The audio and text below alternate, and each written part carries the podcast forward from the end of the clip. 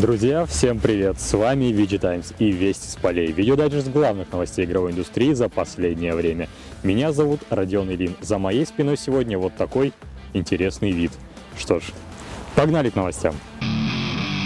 Начнем с позитива. Не так давно у VG Times появился настоящий маскот – обворожительная брюнетка, которая носит футболки с логотипом нашего сайта. Мы долго не могли решить, как же будут звать девушку, и предложили выбрать для нее имя «Тебе» у нас на сайте под соответствующей новостью. Авторов лучших вариантов мы пообещали наградить Дакимакурой с ее изображением. Если что, Дакимакура это вот такая длинная подушка с мой рост. В итоге лучшим именем для красотки мы определили имя Виджитян или просто сокращенно Виджи. Эти варианты предложили двое наших читателей под никами Джек Вуд и Red T01. Оба получают вот такую подушку с изображением талисмана. Или уже получили в зависимости от работы курьерских служб и даты, когда ты смотришь этот ролик. Поздравляем от всей нашей команды. Вторая важная новость, ты все еще самый классный. Потому что смотришь видос, потому что уже, наверное, поставил лайк или подписался. А если еще нет, то, конечно же, обязательно сделаешь это, не забудешь. И вот за это лови халявные игры. Раз, два.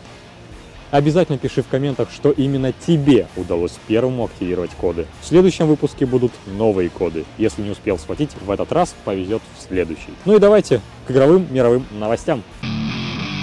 На прошлой неделе Apple провела очередную конференцию и представила новый процессор собственной разработки M1. То есть да, гигант сокращает свое сотрудничество с Intel. Новый чип предназначен для ноутбуков и ПК, а выполнен на архитектуре ARM. И нет, это не адаптированная версия A14 а Bionic, а полностью новый процессор, учитывающий нужды творцов на компьютерах. Процессоры А-серии, как и раньше, будут выходить для iPhone и iPad. Но разрабатывали Apple M1 явно с оглядкой на мобильный рынок, ведь это по сути полноценная система на чипе. ЦПУ на 8 ядер, 4 из них производительные и горячие, а другие 4 напротив, энергоэффективные и будут работать в нетребовательных задачах. ГПУ тоже входит в состав чипа и построен на собственных наработках Apple. Компания давно корпит над своей графикой, и тут все должно быть в порядке. Не обошлось и без интегрированных контроллеров ввода-вывода. Чип связывается с быстрой унифицированной памятью при помощи PCI Express 4.0, а также без проблем работает с USB 4 и последней версии Thunderbolt.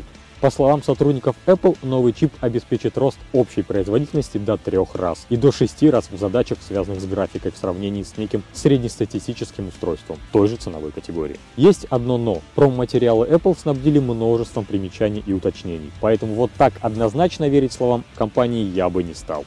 Суть в том, что если твои повседневные задачи совпадают с возможностями чипа, то его потенциал будет полностью задействован, и ты ощутишь эту мощь. Если же задачи не совпадают с возможностями чипа, то и улучшение вряд ли почувствуешь. Вот такая логика. Другой момент, почему пока рано говорить о мощности системы на чипе от Apple, это софт. Смена архитектуры означает, что все старые программы работать на новых чипах не будут, пока их не перепишут. Ситуация для яблочников повторяется уже не первый раз и даже не второй раз, так что полет нормальный. В этот раз у пользователей даже есть поблажка в виде огромной библиотеки App Store, ведь M-серия и A-серия используют одну и ту же архитектуру. Так что для full-time работы в офисе, обработки графики или программирования можно использовать мобильное приложение. Если этот вариант не подходит, все текущие программы на чипах с M1 можно запустить через эмулятор Rosetta 2. Но как ты понимаешь, на какие-то проценты, а может и десятки процентов, работу приложений он замедляет. Ну и в целом какой-то лишний геморрой для конечного пользователя. Так зачем Зачем Apple понадобилось городить огород с разработкой собственного кремния? Компания всю свою историю зависела от контрактных подрядчиков, и когда они теряли лидерство в технологиях, Apple ничего не могла с этим поделать. Решить эту проблему было стратегической задачей Apple. Есть и другие бонусы. Компания сможет добавлять функции на аппаратном уровне, а ее экосистема станет еще более жесткой и закрытой. Apple всегда стремилась к тому, чтобы люди покупали только ее продукцию и делали это почаще. Перейти на новую архитектуру полностью Apple планирует за два года. На презентации она анонсировала три устройства. Все работают на M1. Получили 8 гигабайт ОЗУ и SSD на 256 гигабайт. Портативный ПК Mac Mini можно будет купить за 75 тысяч рублей. Ноутбук MacBook Pro с 13-дюймовым экраном обойдется в 130 тысяч рублей. Все тот же MacBook, но с приставкой Air продается в РФ дешевле за 100 тысяч рублей. Гаджет бесшумный, то есть в нем нет кулера охлаждения. А еще чип M1 немного подрезан, у него 7-ядерная графика. Все три гаджета, в отличие от новых iPhone, поставляются с блоком питания и необходимыми проводами. Забавно будет, если когда-нибудь и в коробку с ноутбуками перестанут их класть. Ради экологии, конечно. Другая важная новость – запуск Xbox Series X по всему миру, включая Россию и PS5 в Японии и США. У нас в стране новую консоль Sony ждем со дня на день, 19 ноября. И мы в редакции VG Times подготовили специальную картинку, которая объясняет все различия между двумя игровыми приставками. Ссылку оставлю в подписи. Инфографика будет полезна, если ты все еще не можешь определиться с выбором. В общем, официально. Поздравляю тебя с запуском Next Gen. С этого дня мы будем именовать его Current Gen, а PS4 и Xbox One Past Gen. Главное самим не запутаться. Чем запомнился запуск новых консолей? Традиционным дефицитом на самом старте и высосанными из пальца проблемами, которые больше напоминают постановку. Xbox обвинили в том, что консоль якобы самопроизвольно дымится, но есть подозрение, что это просто кто-то балуется вейпом. В свою очередь PS5 критиковали за перегрев и самопроизвольное отключение, но тоже ощущение, что кто-то просто хайпует в сетях. Критических ситуаций уровня красных колец смерти Xbox 360 на этом запуске, к счастью, нет. И второе наблюдение про нашу страну. На запуске Series X в России какого-то бешеного ажиотажа как будто бы и не случилось. С PS5 в США и Японии ситуация выглядит аналогичной. Да, первую партию по предзаказам разобрали сразу, и спекулянтов много на площадках для перепродажи техники. Но до давки в магазинах нигде не дошло, какого-то безумия не происходило. Будто бы вовсе и не новые консоли вышли на рынок, а какие-то микроволновки. Теперь важная новость из мира компьютерных игр. Важная, потому что она может оказать влияние на будущую GTA или Мафия. Владелец франшизы Take-Two купил именитого разработчика гоночных аркад и симуляторов Codemasters. Сумма сделки составила без малого миллиард долларов. Сделку завершат в начале 2021 года, и в результате Take-Two завладеет такими франшизами, как Dirt, Project Cars, Grid, WRC, Overlord, а также получит лицензии на игры по франшизам Формула-1 и Форсаж. По условиям сделки Take-Two не сожрет Codemasters Аки Веном. Не поменяется даже руководство. Студия по-прежнему будет выпускать гонки по своим самым известным IP. Но не исключено, что специалисты Codemasters будут помогать с настройкой виртуальных авто в других играх Take-Two. Прикиньте, про правдоподобное поведение машин в GTA. М? Да ну, ерунда какая-то.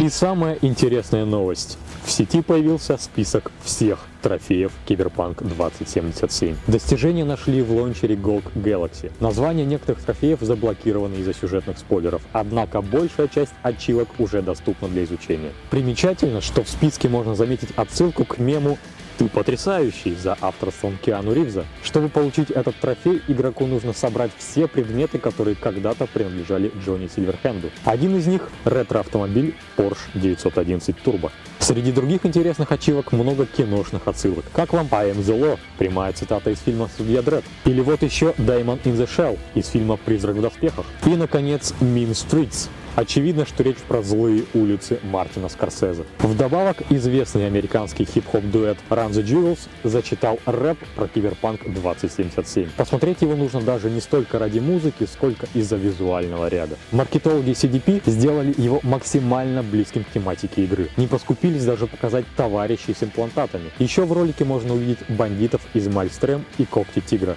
В общем, зацените кусок, я умолкаю ненадолго.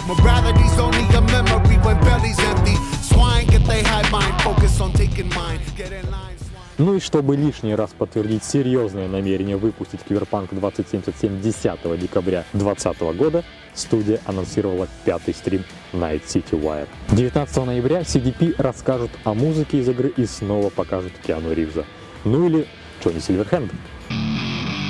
А теперь про внутрянку VG Times. С нее начали, ей и закончим. На этой неделе мое сердце и сердца практически всех наших читателей покорил косплей Лады Люмус. Она предстала в обворожительном образе зеленокожей дриады из The Witcher. Чтобы сделать максимально качественный косплей, девушка обнажилась полностью. Что сказать? Искусство. Если захочется рассмотреть в подробностях, это самое искусство. Ссылку ищи в описании. Еще на неделе мы собрали топ-6 идиотских игровых локализаций. Автор статьи всячески охлаждает трахание и подкидывает в текст некоторого дерьма. Хотите хорошо посмеяться? Ссылка также в описании. Следующий материал на очень актуальную тему. В нелегкие времена, когда рубль летит ко всем чертям, а цены на все вгоняют в депрессию, вопрос о том, как добывать новые игры и питаться при этом не только дошираком, встает особенно остро. В нашей статье мы собрали 10 способов, как легально и даже без пресловутых распродаж существенно экономить на играх. Читай,